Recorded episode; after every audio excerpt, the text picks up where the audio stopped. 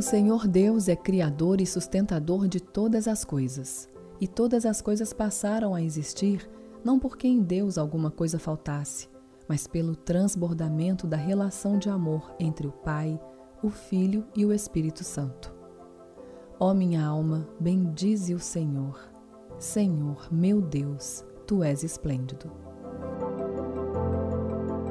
Para acessar na íntegra esta e outras trinta e três reflexões, adquira o Devocionário da Estação da Criação pelo site w w w ponto livrou ponto com ponto b r ou, se você prefere o formato digital, compre-o na Amazon.